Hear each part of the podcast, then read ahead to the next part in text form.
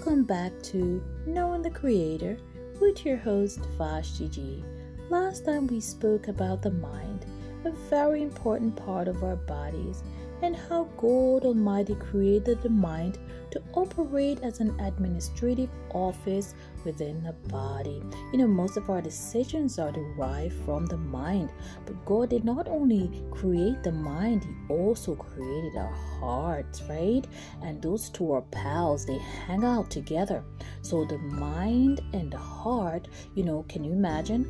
The mind thinks about comes up with the thought process and then the heart brings it into circulation and that's how we make decisions where god is concerned i'm sure earthly we have all type of theories about these things but we're speaking of the spiritual part of it so today we will speak about the heart and we'll hear a little bit of um, how God, uh, you know, what He has to say about our hearts.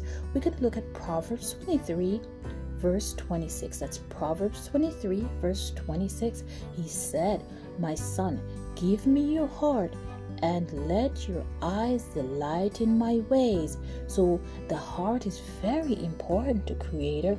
He is interested in each of our hearts. It's very special to Him.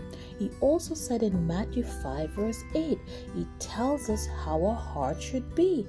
He said, Blessed are the pure, the clean heart, for they will see me.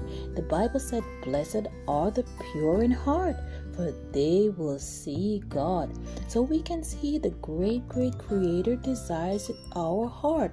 While the heart is really purpose on circulation, the thoughts are developed and actually circulated within our beam so that we can actually move in a certain direction. So, when we have a, a good processing of the minds and the hearts collaborating together on good thoughts, uh, the good fruits will come alive in us and the gifts would come alive in us.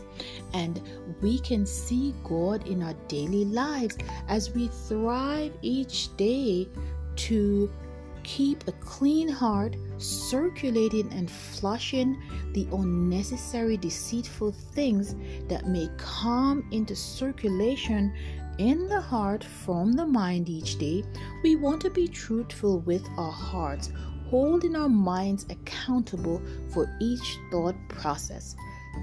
These we can do as the Creator has enabled us to do so. Then we can see Him come alive in our daily lives. Thanks so much for joining me today.